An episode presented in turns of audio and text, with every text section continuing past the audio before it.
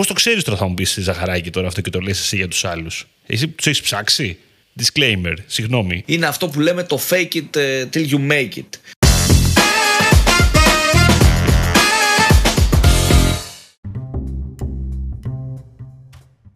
Καλησπέρα. Digital Jam, είμαι ο Δημήτρης Ζαχαράκης, μαζί μου είναι ο Δημήτρης Καλαϊτζής. Καλησπέρα. Τι κάνεις Δημήτρη, πώς είσαι; Καλά, καλά. Ρώταμε και εμένα πώς είμαι ρε παιδάκι μου για να κάνουμε συζήτηση. Δημήτρη, εσύ πώς είσαι, είσαι καλά; Αλλιώς φαίνεται λες και σε ρωτάω μόνο εγώ, κατάλαβες. Έχεις δίκιο. Λοιπόν, καλά κι εγώ, καλά κι εγώ γενικά. Λοιπόν, βρεθήκαμε σήμερα για άλλη μια εβδομάδα και είπαμε εδώ πέρα, συζητάγαμε με τον Καλαϊτζή τι θα πούμε, τι θα πούμε, τι θα πούμε και είπαμε να στη τελική ό,τι θέλουμε να κάνουμε σε αυτό το podcast, ούτως ή άλλως, έτσι. Πολύ σωστό. Πολύ σωστό και αυτό. Δεν είναι ότι μας νοιάζει τελική να σας πουλήσουμε κάτι στο τέλος του podcast. Οπότε, λέμε ρε παιδάκι μου να συζητήσουμε για το άγχος. Θα, θα πείτε τώρα τι λέτε ρε παιδιά και πού, πού, πού μπήκα ξέρω εγώ. Σε λάθος podcast μπήκα. Αλλά να σας πω κάτι. Εντάξει, είμαστε επαγγελματίες.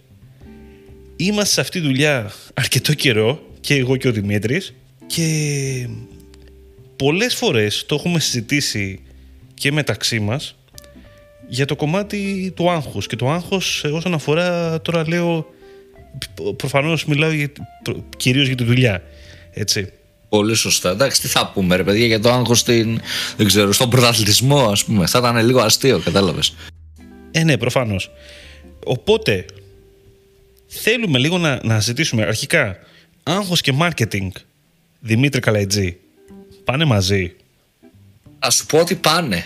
Ε, όχι ότι έπρεπε να πάνε. Θεωρώ όμως ότι πο, πολλές φορές ρε παιδί μου πηγαίνουν μαζί όλο αυτό.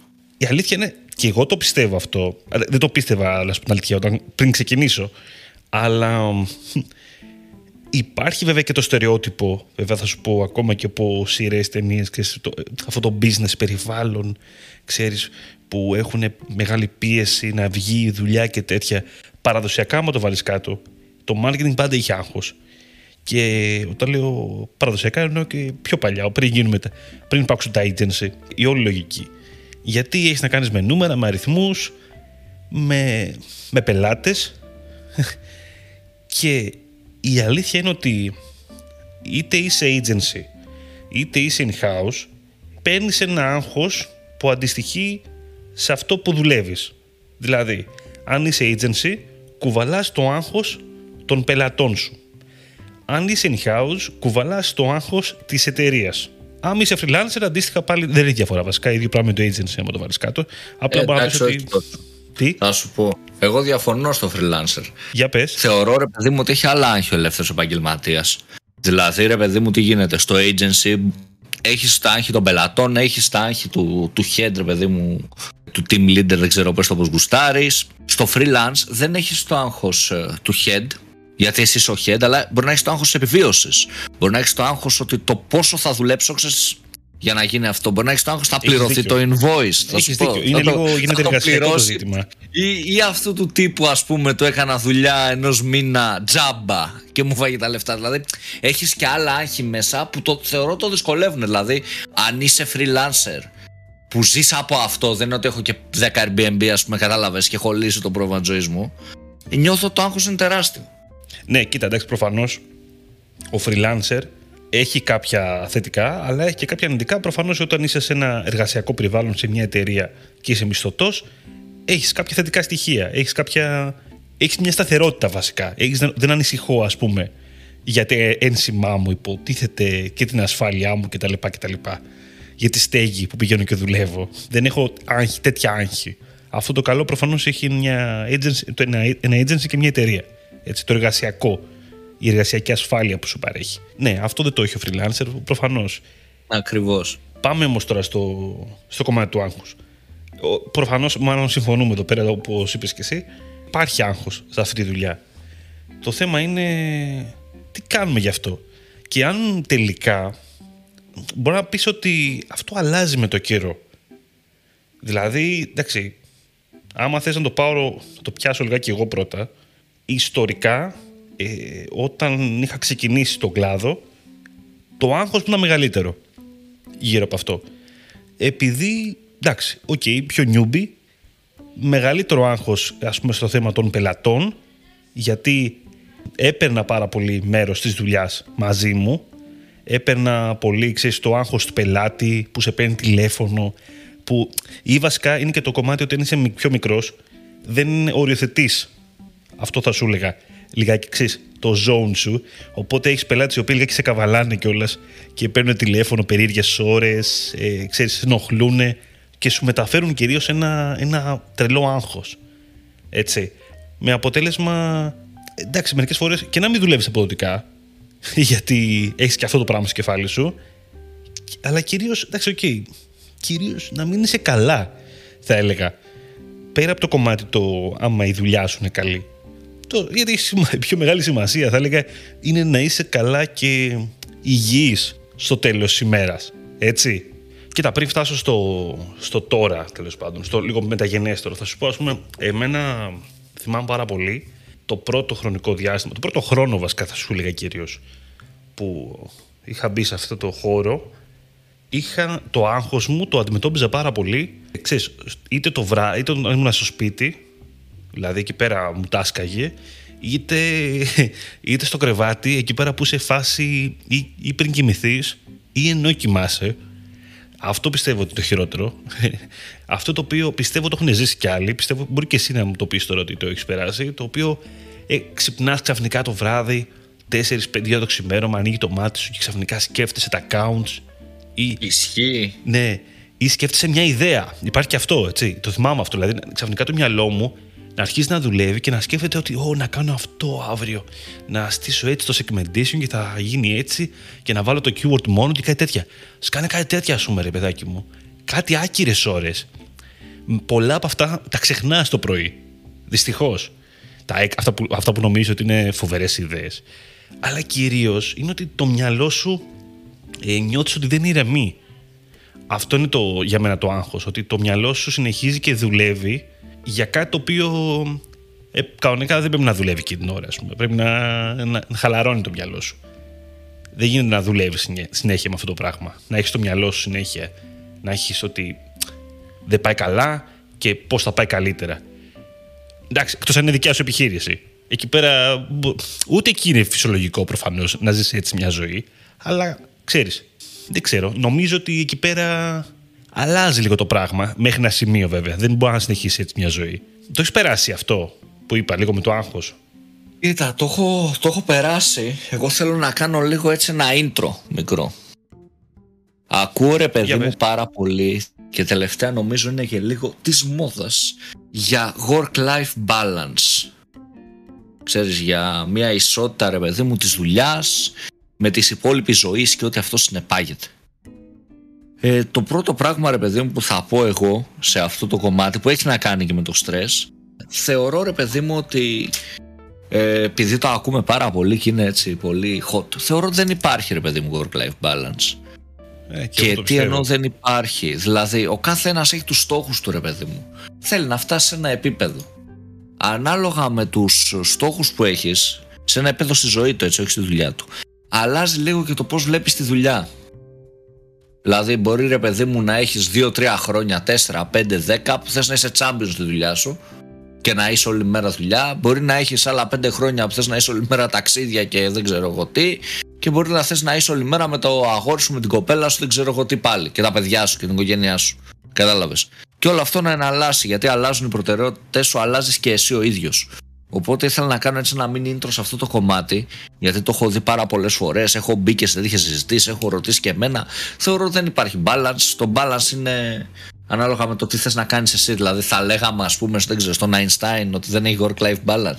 Κατάλαβες πώς το λέω. Δηλαδή, mm. έφτασε σε ένα επίπεδο, είχε αυτή την, την τρέλα, ρε παιδί μου. Είχε νομίζω, αυτό το γούστο του. Νομίζω η γυναίκα του το έλεγε. Είσαι ότι και παντέρ που είχα δει. Αλλά εντάξει. Δεν το λέμε οι υπόλοιποι, κατάλαβες άλλο. Οι εκ των έσω, ρε παιδί ναι, μου. Ναι, ναι, θα το πούνε. Είναι, είναι από αγάπη. Αλλά νιώθω ότι εξαρτάται, ρε παιδί μου, ο κάθε ένα τι θέλει να κάνει, πώς το κάνει και γιατί θέλει να το κάνει. Και εξαρτάται και τις φάσεις της ζωής σου. Αφού είπα αυτό το κομμάτι, τώρα θα πω λίγο έτσι, θα πάω βιωματικά, γιατί δεν είμαστε και ψυχολόγοι, ούτε ψυχίατροι, ούτε ξέρεις, δεν είμαι διάβασα ένα βιβλίο και θα σου κάνω personal coaching, πώς να μην έχεις άγχος. Θα σου πω ότι εγώ είχα πάρα πολύ γενικά πρόβλημα με το άγχος σε, σε μεγάλα άσπεξ, παιδί μου, της ζωής μου. Στο κομμάτι ζωή, δουλειά και δεν ξέρω τι. Θα σου πω ότι το κύριο κομμάτι και το βλέπω και στην ομάδα τώρα, ρε παιδί μου, σε άγχη συνεργατών στην ομάδα, ότι είναι ρε παιδί μου πάρα πολύ δύσκολο το κομμάτι επικοινωνώ με έναν πελάτη, διαχειρίζομαι χρήματα αυτού του πελάτη και μπορεί να μην πάει καλά. Κατάλαβες. Δηλαδή, νιώθεις ειδικά στα πρώτα σου βήματα, νιώθεις ρε παιδί μου μια τεράστια ευθύνη για την, το ότι διαχειρίζομαι χρήματα ενός ανθρώπου και ότι έχω χρέος, εντός εισαγωγικών χρέος, να πάει καλά ρε παιδί μου. Ναι, είναι τεράστιο αυτό. Ω ένα βαθμό θα σου πω ότι είναι λογικό. Δηλαδή, θεωρώ το αντίθετο το να λες: Έλα, μωρέ, μου έχει δώσει άλλο 10.000 το μήνα, ας πούμε, και είναι μια επιχείρηση που ξέρεις, μου δίνει 10.000 μια οικογενειακή επιχείρηση. Έλα, μωρέ, Klein. Δουλεύει, δεν δουλεύει, δεν με νοιάζει. Είναι λάθος. Αλλά και η αντιμετώπιση ότι όλη μου τη μέρα θα σκέφτομαι πώς να κάνω αυτό να δουλέψει. Θα δώσω και το τηλέφωνό μου το κινητό και θα με παίρνουν. Και θα είμαι συνέχεια μέσα στο άγχος γιατί έπεσε ο λογαριασμός και αυτά είναι λάθος.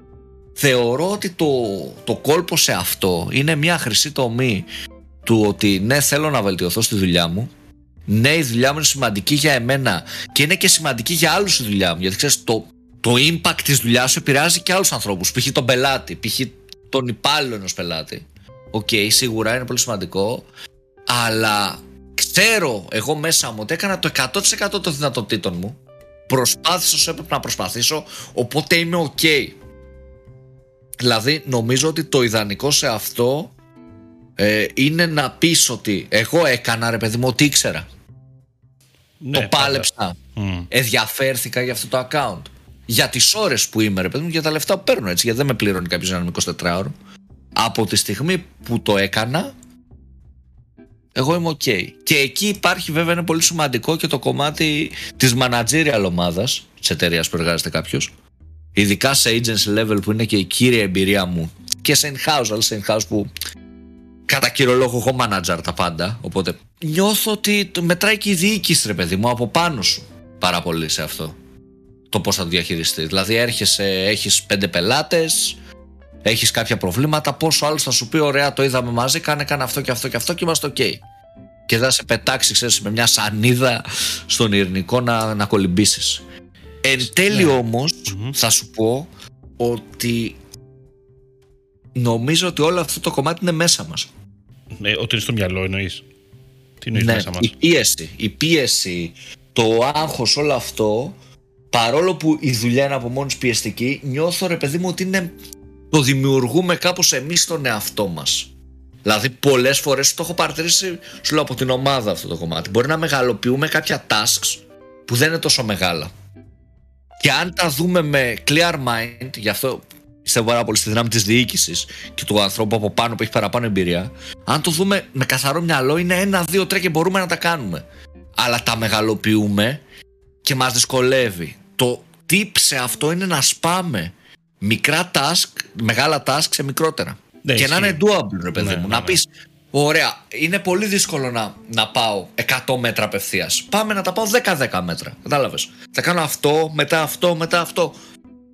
Και καταλαβαίνεις ότι είναι απλό, ότι μπορείς να το κάνεις, ότι έχεις τη γνώση. Νομίζω αυτό είναι. Το, αυτό εμένα με βοήθησε πάρα πολύ. Γενικά, εγώ νομίζω ότι αν αλλάζει κάτι μέσα στη διάρκεια του χρόνου από τότε που ξεκινάς μια δουλειά και μειώνεις το άγχος σου ή τουλάχιστον το χειρίζεσαι, θα πω καλύτερα, ε, μερικές φορές, είναι το κομμάτι το ότι ή έχεις μάθει από, από τα λάθη σου τέλος πάντων είναι από, ή από τα λάθη και τις επιτυχίες των άλλων κιόλας, γιατί έχει και αυτό μια σημασία είτε έχεις μάθει να αξιοποιείς εργαλεία Εργαλεία το λέω πολύ γενικό, δεν εννοώ εργαλεία web tools, εννοώ εργαλεία τι κάνω, πώς το χρησιμοποιώ αυτό, τι, τι θα, άμα το κάνω έτσι τι θα γίνει, άμα το κάνω αλλιώς τι θα γίνει. Όταν έχεις τη γνώση τέλος πάντων κάποιων δεδομένων, το τι θα συμβεί, ε, είναι πιο εύκολο να μην αγχώνεσαι για μερικά πράγματα. Όταν ξέρεις τι θα συμβεί ε, τους χρόνους που χρειάζεται για να βελτιωθεί μια καμπάνια.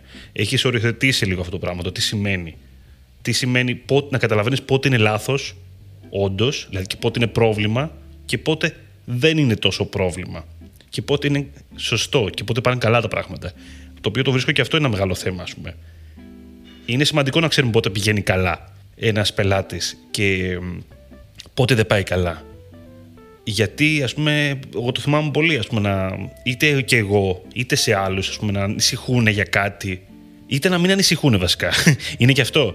Να μην ανησυχούν, να μην το έχουν καταλάβει, ας πούμε, ξέρεις ότι έχει ξεκινήσει να γίνεται κάτι το οποίο είναι προβληματικό και είναι ακόμα στην αρχή και να προχωράει, να προχωράει, να προχωράει και να το καταλαβαίνουν μετά, ας πούμε, να έχει, όταν έχει λίγο μεγαλώσει όλο αυτό. Που εκεί πέρα σα σκάει ξαφνικά, ας πούμε, και είναι λίγο. δυσκολεύει και ο χειρισμός. Αλλά το εργαλείο τα λέω γιατί σκέψου λιγάκι. Μιλάμε το άγχος, το πώς θα επικοινωνήσω. Το, ακόμα και αυτό με το καιρό μαθαίνεις να χρησιμοποιείς κάποια εργαλεία πώς να επικοινωνείς με τον πελάτη. Εργαλεία εννοώ επικοινωνιακά εργαλεία, έτσι. Μπορεί να ακούγεται κάπως τώρα αυτό σαν, ε, σαν σκάμ, ε, ξέρεις, τέτοιο, ας πούμε, τύπος σε, σε πυραμίδα.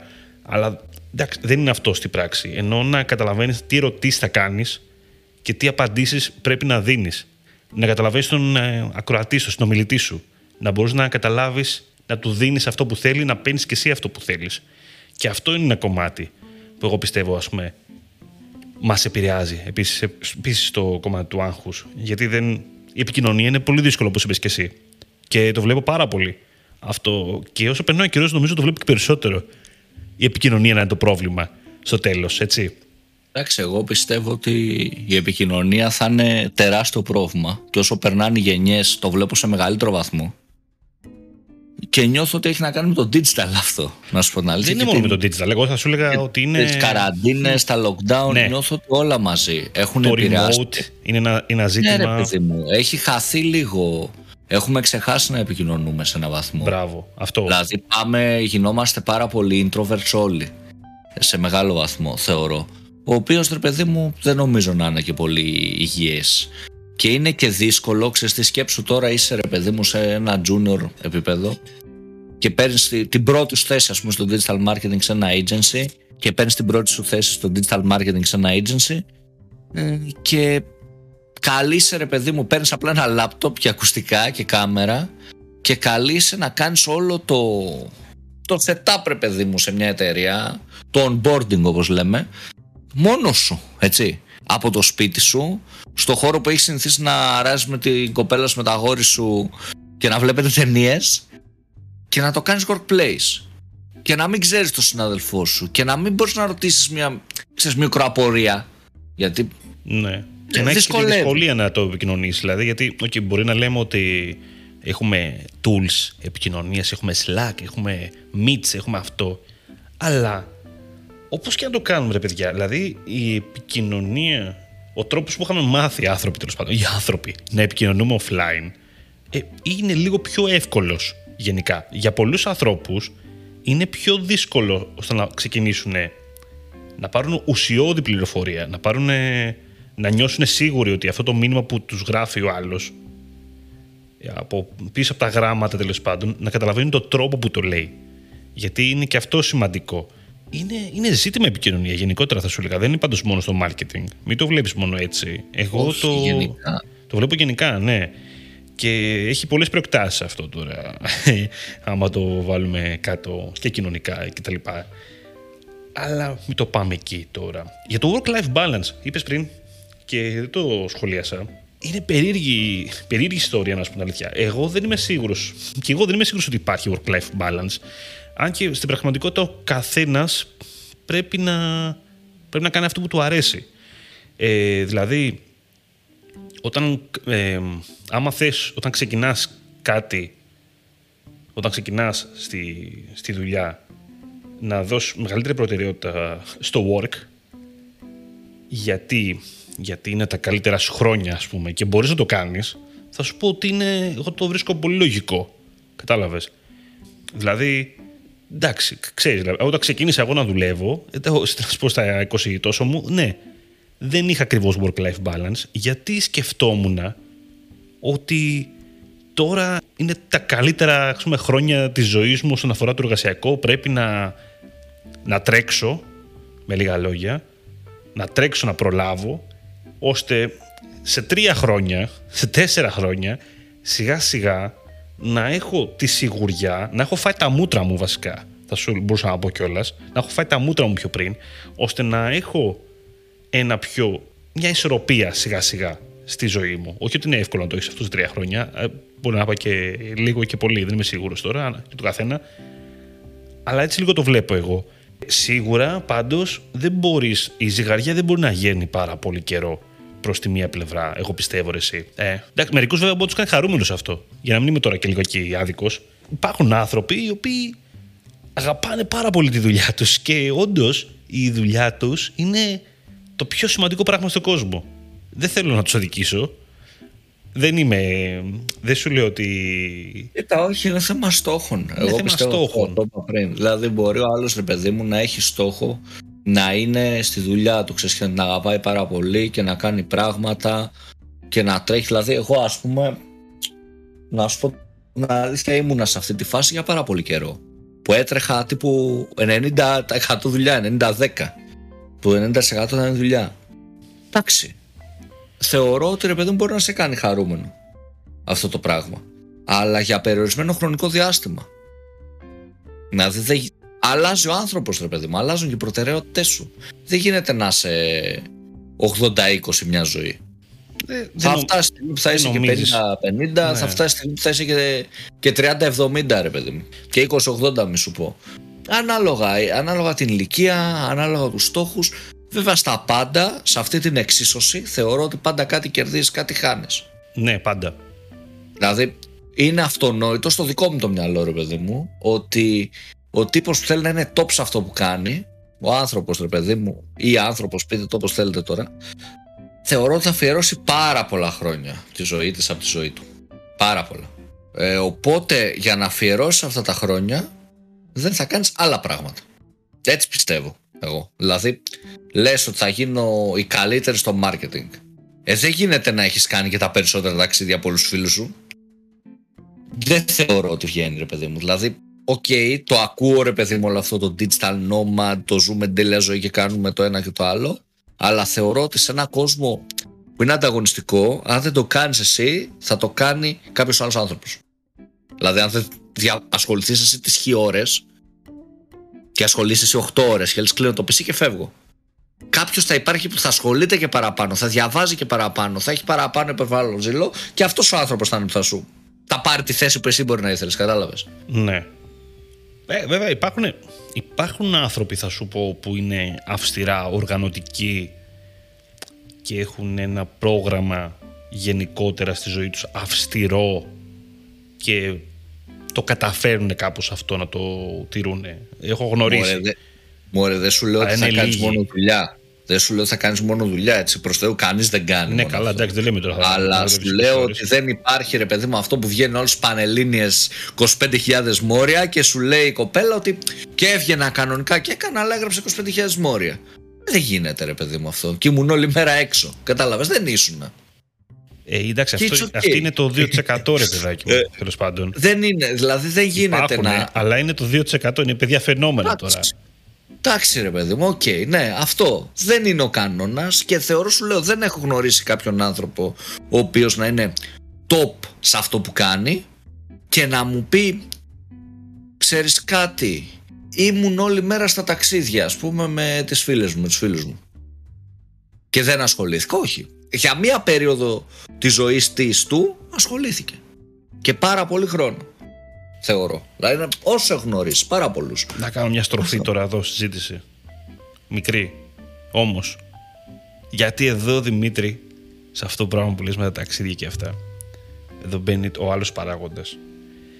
Επειδή είμαστε στο marketing και στο business περιβάλλον, υπάρχει κάτι το οποίο. Ε, ξέρεις, πώς το πεις, επιβραβεύεται μερικές φορές, ξέρεις, ε, από το work-life balance που λέμε επειδή το PR έχει και το personal branding γενικότερα έχει δυστυχώς και ευτυχώς παράλληλα έχει μεγάλη αξία σε αυτό το χώρο. Και το λέω, το λέω και δυστυχώς.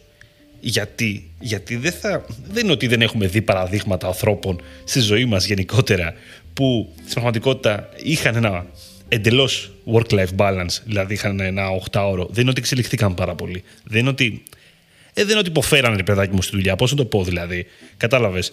Αλλά αξιοποιήσανε όλο το, το life τέλος πάντων κομμάτι τους στο να προμοτάρουν, ξέρεις, στο να, στο να κάνουν branding τον εαυτό τους. Με αποτέλεσμα το branding να είναι πιο ισχυρό από το, το κομμάτι του skill. Του skill, ακριβώς.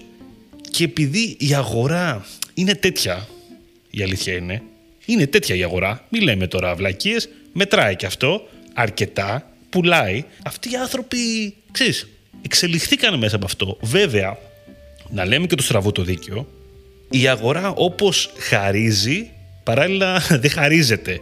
Δηλαδή, διορθώνεται ρε παιδάκι μου αυτό. Εγώ αυτό βλέπω. Μερικές φορές παράλληλα ξέρεις, λες ότι. Α, τι. Πώς πώς αυτός πήγε εκεί, ξέρεις. Αυτό ρε παιδάκι μου, ξέρεις που λέω μερικές φορές. Και τελικά βλέπεις ότι με το καιρό μπορεί να διορθωθεί αυτό. Κατάλαβες πώς το εννοώ τώρα αυτό. Δεν θέλω να ακούσω το κακός, έτσι. Τώρα καταλάβατε τι εννοώ. Δεν θέλω να ακούσω το κακός, δηλαδή με αυτούς που κάνουν personal branding. Γιατί δεν μιλάω μόνο γι' αυτό, μιλάω για το, μιλάω για το άκρο αυτή τη στιγμή. Αυτούς οι οποίοι πρακτικά έχουν δώσει μεγαλύτερη προτεραιότητα στο να κάνουν awareness τον εαυτό τους και το πόσο γαμάτι είναι και έχουν δώσει μικρότερη προτεραιότητα στο να γίνουν γαμάτι. Πώς το ξέρεις τώρα, θα μου πεις Ζαχαράκη τώρα αυτό και το λες εσύ για τους άλλους; Εσύ του έχεις ψάξει; Δεν μιλάω προφανώς για όλο τον κόσμο και μιλάω ε, λίγο, λίγο εκπείρας βλέποντας μερικά παραδείγματα τυχαία μέσα από τη ζωή. Disclaimer, συγγνώμη. Κοίτα, συμφωνώ εγώ. Αλλά θα σου πω το άλλο. Ακόμα και αυτός ο άνθρωπος που επένδυσε στο προσωπικό του brand, κατάλαβες, personal branding, έκανε invest στη δουλειά με άλλο τρόπο. Μπορεί να μην έκανε skill wise, αλλά έκανε invest στο κομμάτι να κάνω γνωριμίες. Έκανε invest εκεί. Δεν είναι ότι αυτό το χρόνο π.χ. που μπορούσε να ήταν με τους φίλους του στο γήπεδο και να βλέπει μπάλα, επέλεξε να δικτυωθεί στο επάγγελμά του και μετά αυτό το κάσαρε στο να βρει μια καλή δουλειά, στο να είναι respect σε οτιδήποτε. Είναι αυτό που λέμε το fake it ε, till you make it. Ναι. Εγώ προσωπικά διαφωνώ με αυτό το κομμάτι, δηλαδή μου αρέσει το να δουλεύεις ρε παιδί μου σιωπηλά μέχρι που να φτάσεις σε ένα επίπεδο να πεις ότι ξέρεις κάτι. Έχω αφιερώσει χι εργατόρες το έχω κάνει χι φορές. Πάμε να μιλήσουμε γι' αυτό. Εγώ είμαι αυτής της άποψης. Θεωρώ ότι το ιδανικό για να εξελιχθείς και να νιώθεις καλά και με τον εαυτό σου, ρε παιδί μου, είναι αυτό. Και έχω πολλά παραδείγματα ανθρώπων που δεν θέλω να τα πω τώρα γιατί ξέρεις, δεν έχω πάρει την άδειά τους. Ε, αλλά έχω πολλά παραδείγματα ανθρώπων που δεν τους ακούγαμε, ρε παιδί μου, για αρκετά χρόνια που ήταν στο χώρο και δουλεύανε πάρα πολύ. Δεν τους ξέραμε ούτε στα communities ούτε Κατάλαβες οπουδήποτε. Και ξαφνικά τους γνωρίσαμε. Άλλους γνωρίσαμε όταν είχαν χι εμπειρία από πίσω και είχε γράψει κάποια χιλιόμετρα το κοντέρο, όπως λένε και οι παλιοί. Μου αρέσει, να λέω τέτοιες ατάκες πλέον. Ωραίο, ωραίο. Αλλά ναι, νιώθω αυτό. Είχε στρώσει το αυτοκίνητο που λένε. Οπότε αυτό έτσι για το, για το work life. Θέλω στο κομμάτι άγχος stress να πω τρία bullets εγώ. Το πρώτο κομμάτι νομίζω είναι ότι πρέπει να λέμε στον εαυτό μας, και όντως να το κάνουμε, όχι να, να λέμε σε εμά τον εαυτό μας, ότι δώσαμε το 100%. Εγώ προσπάθησα και αυτό είναι γενικά για όλα τα πράγματα στη ζωή, έτσι. Δεν μόνο για τη δουλειά. Είναι για το αγόρι που μας αρέσει, για την κοπέλα που μας αρέσει, είναι για τη σχέση μας, είναι για τους φίλους μας, είναι για το οτιδήποτε. Ότι εγώ στο τέλος της ημέρας έκανα ό,τι μπορούσα, έδωσα το 100% μου, αλλά δεν βγήκε. Δεν πήγε καλά το account, δεν κατάφερα να το πετύχω, αλλά νιώθω καλά με τον εαυτό μου γιατί εγώ προσπάθησα. Το πρώτο είναι αυτό το κομμάτι. Ε, το δεύτερο κομμάτι έχει να κάνει ότι νομίζω ότι πρέπει να παίρνουμε ο κάθε ένας να παίρνει τα άγχη σύμφωνα με τη θέση που έχει. Δεν γίνεται κάποιος που είναι junior να, να έχει τα ίδια άγχη με κάποιον που είναι head department, έτσι. Να παίρνει το ποσοστό που αναλογεί. Ακριβώς, που αναλογεί στη θέση, στην εμπειρία του, το μισθό του, θα σου πω, έτσι.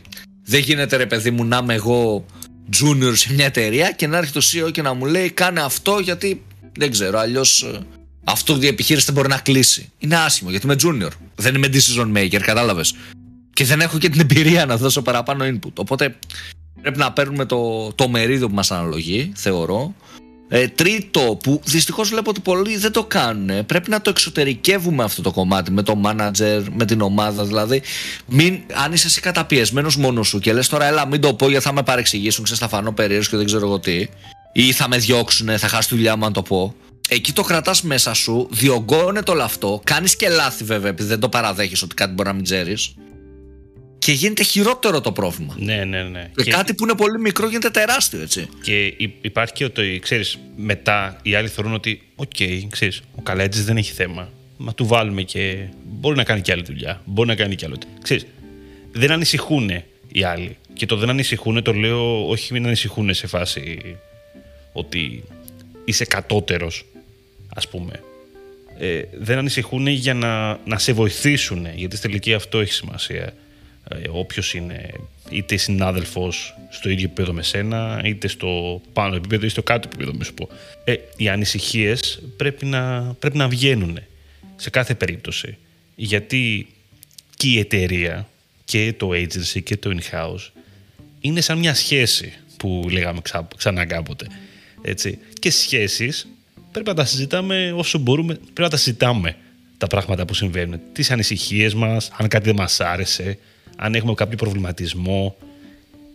Γιατί δεν είναι υγιές να μην το συζητάμε. Γι' αυτό. Κόμμα και άμα... Τα πάντα. Ναι, μπράβο, ακριβώς. Τα πάντα. Εντάξει, τα πάντα που έχουν κάνει εργασιακά εννοώ, έτσι.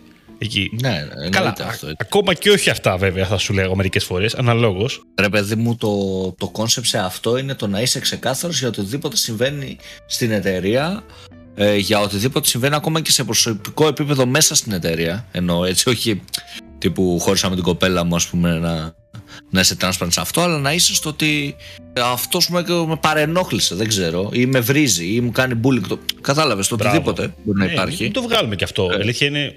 Έχεις δίκιο. Μην το βγάλουμε κι αυτό από τη συνάρτηση. Ναι, επειδή μιλάμε μόνο για δουλειά. Έτσι. Το, το άγχος του καθένα Μπορεί να έρχεται και από το τοξικό να... manager, έτσι. Ναι, ρε, Γιατί μου, αυτά που λέμε κάνει, τώρα. Να μην έχει να κάνει με τη δουλειά, με τη δουλειά, τέλος πάντων, απαραίτητα. Ακριβώς. Μπορεί να είναι κάτι που τον κάνει να αισθάνεται άσχημα, που τον, ε, που τον μειώνει, που τον στεναχωρεί. Και, και, αυτά που λέμε τώρα όλα, ε, επειδή εγώ μιλάω βιωματικά ρε παιδί μου και δεν είχα τέτοιους ε, ανθρώπους το όσο με μανατζάρα δεν είχα ρε παιδί μου τέτοιους ανθρώπους και δεν είμαι, δεν θέλω να πιστεύω τέλος πάντων δεν είμαι τέτοιος άνθρωπος σε αυτά που μανατζάρω εγώ πλέον. Ε, αλλά οτιδήποτε λέμε αυτή τη στιγμή είναι ε, με το πρίσμα ότι έχω πάει σε μια εταιρεία, σε ένα agency in-house κτλ, κτλ. Σε ένα τμήμα marketing, σε ένα τμήμα οποιασδήποτε δουλειά θα σου έλεγα. Είμαι junior, είμαι medium, είμαι senior level, δεν έχει σημασία και έχω κάποια άγχη απόδοσης με τον πελάτη, με το πώς πάει το account, με όλα αυτά. Δεν είναι ότι έχω ένα τοξικό manager ας πούμε ή ένα τοξικό αφεντικό ή CEO ή οτιδήποτε. Εκεί αλλάζει το κομμάτι. Εκεί θεωρώ ότι για αρχή ε, σε τέτοια τοξικά περιβάλλοντα το νούμερο ένα που είναι να κάνεις να ψάξεις για δουλειά θεωρώ ότι δεν διορθώνεται. Δηλαδή είναι αυτό που λέμε το ψάρι βρωμένο στο κεφάλι. Ναι, έργα μου το. Ε, σε αυτές τις περιπτώσεις, ρε παιδί μου, που ο Χέντενος department είναι άνθρωπος που είναι χειριστικός, θέλει να χειρίζεται πράγματα. Είναι άνθρωπος που θέλει να σε κάνει να νιώσεις ότι δεν μπορείς. Υπάρχουν τέτοιοι και δυστυχώς υπάρχουν πολλοί.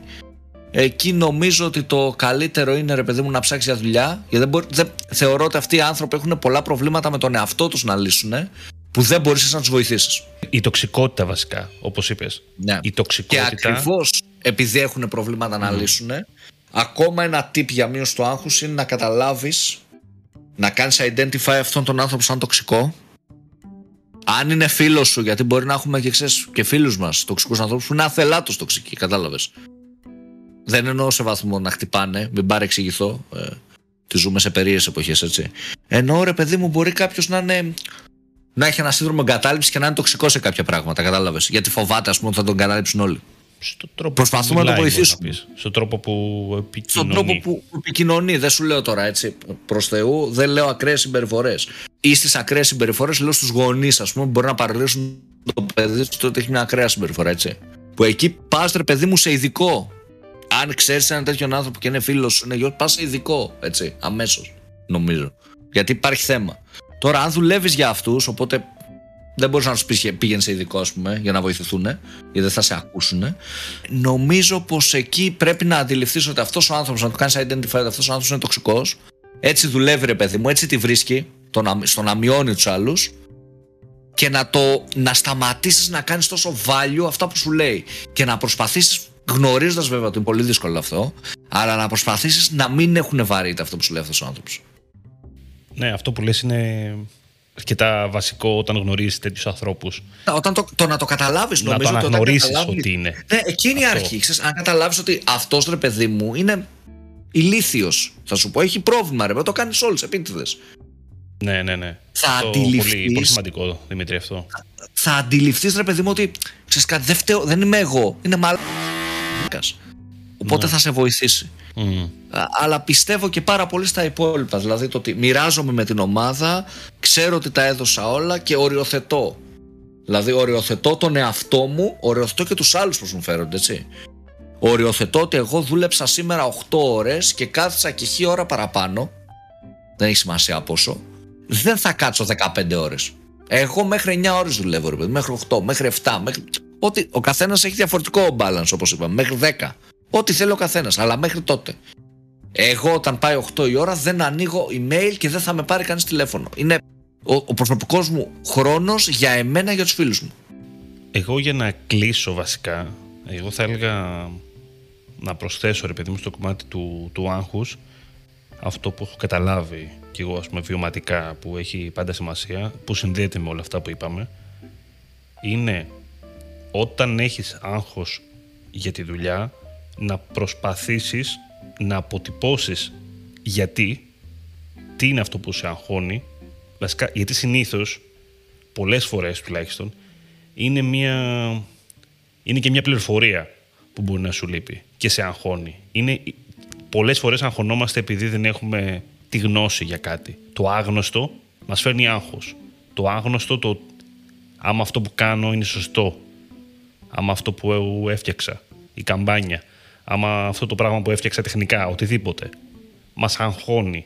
Οπότε πρέπει να καταφέρουμε να καταλάβουμε τι είναι αυτό που μας αγχώνει και άμα δεν καταφέρουμε να το τεκμηριώσουμε μόνοι μας, γιατί μπορεί να μην το γνωρίζουμε. Είτε το ψάχνουμε, ένα, ενώ το ψάχνουμε μόνοι μας, είτε συζητάμε. Συζητάμε με τον ανώτερό μας, με τον συνάδελφό μας, ανταλλάζουμε απόψεις. Τι είναι αυτό το κομμάτι του puzzle που μας λείπει; Πρακτικά και κάνει λίγο το δύσκολη τη μέρα μας.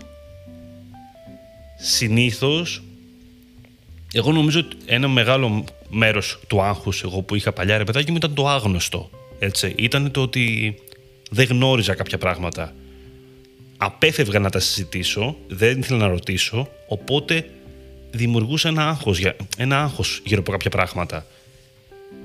Όταν τα ανακάλυπτα, όταν τα μάθαινα τι πραγματικά είναι, έπαψα να έχω άγχος για αυτά τα πράγματα. Γιατί καταλάβαινα. Καταλάβαινα και βιωματικά, επειδή το είχα περάσει τέλος πάντων, και επειδή το είχα μάθει, ούτως ή άλλως.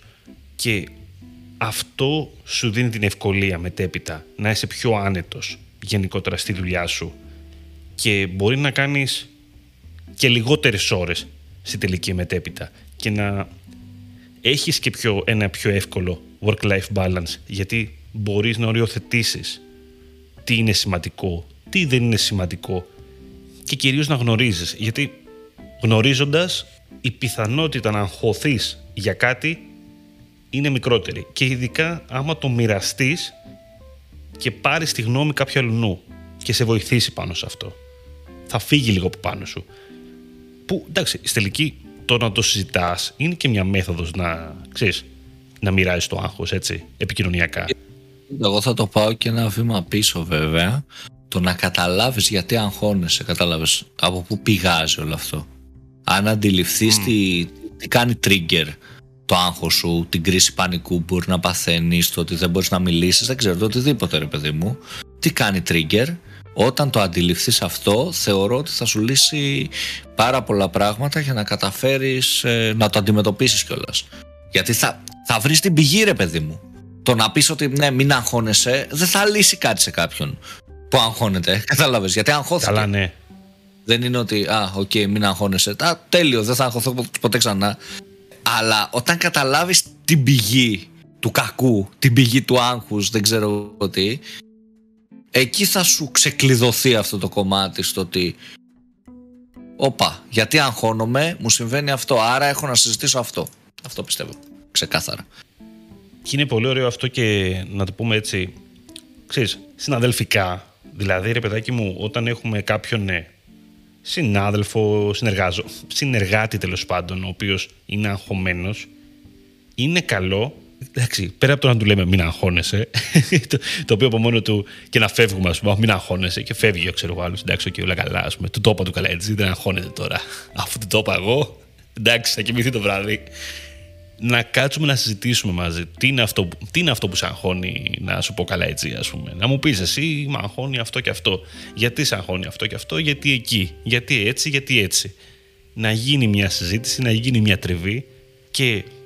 Κοίτα να δεις τώρα αυτό πήγα να σου πω πριν ότι επικοινωνιακά και στα, όπως και στα κοινωνικά δίκτυα όπως μεταφέρεται η χαρά και η λύπη έτσι μεταφέρεται και το, το στρες ή μειώνεται το στρες όσο το επικοινωνείς. Είναι πιο δύσκολο να το εξωτερώσεις μόνος σου. Οπότε, σε κάθε περίπτωση, η επικοινωνία δεν πιστεύω ότι μπορεί να βλάψει τίποτα σε αυτή την περίπτωση. Κάθε άλλο. Είναι και αυτό που νομίζω ότι μας βοηθάει γενικά είναι το κομμάτι να καταλάβεις ότι δεν είσαι μόνο εσύ. Γιατί νιώθουμε πολλές φορές ότι ξέρεις αυτό το πρόβλημα το σκέφτομαι μόνο εγώ που είμαι περίεργος. Πέρα από περιπτώσεις που όντως κάποιος μπορεί να είναι περίεργος, π.χ. εγώ νιώθω ότι είμαι περίεργος, ρε παιδί μου. Αλλά αυτό είναι άλλο θέμα. Ναι. Δεν είσαι μόνο εσύ, ρε παιδί μου. Δηλαδή και ο άλλος θα έχει άγχος. Ακόμα και ο head σου υπό άλλες προποθέσεις θα έχει, θα έχει άγχος. Ή όταν ξεκίνησε και ήταν στο δικό σου επίπεδο, το έχει περάσει και αυτός. Δεν είσαι μόνο εσύ. Άρα το να μοιραστείς και το να καταλάβεις τι συμβαίνει θα σε βοηθήσει. Αυτό πιστεύω. Ωραία. Πιστεύεις ότι με αυτά μπορούμε να κλείσουμε τώρα; Νομίζω ναι. Ωραία. Και εγώ έτσι νομίζω. Ενδιαφέρον συζήτηση κάναμε Δημήτρη σήμερα, πιστεύω. Ε, κοίτα, στη τελική, ακόμα και αν δεν το ακούσει κανείς, εγώ πέρασα πολύ ωραία μαζί που το συζήτησα. Αυτό μετράει. Πλέον και... θα κάνουμε online ψυχοθεραπεία μεταξύ μας. Ναι, ναι, ναι. Θα λέμε για μας, τζαμ για μας. Ναι, αυτό. Και δεν τα ακούει κανείς. Για μας, για μας. Δεν πειράζει. Δημήτρη, η σημασία έχει να. Εμείς να είμαστε καλά πρώτα και μετά οι άλλοι. Ναι. λοιπόν, ωραία. Τώρα, εσείς που ακούτε, που ακούτε τζαμ μέχρι αυτή τη στιγμή, αρχικά ευχαριστούμε που ακούτε μέχρι αυτή τη στιγμή. Έτσι, για να το λέμε αυτό και που και που, ότι φτάσατε μέχρι εδώ πέρα, ρε παιδιά. Δηλαδή, φτάσατε μέχρι σχεδόν το τέλος.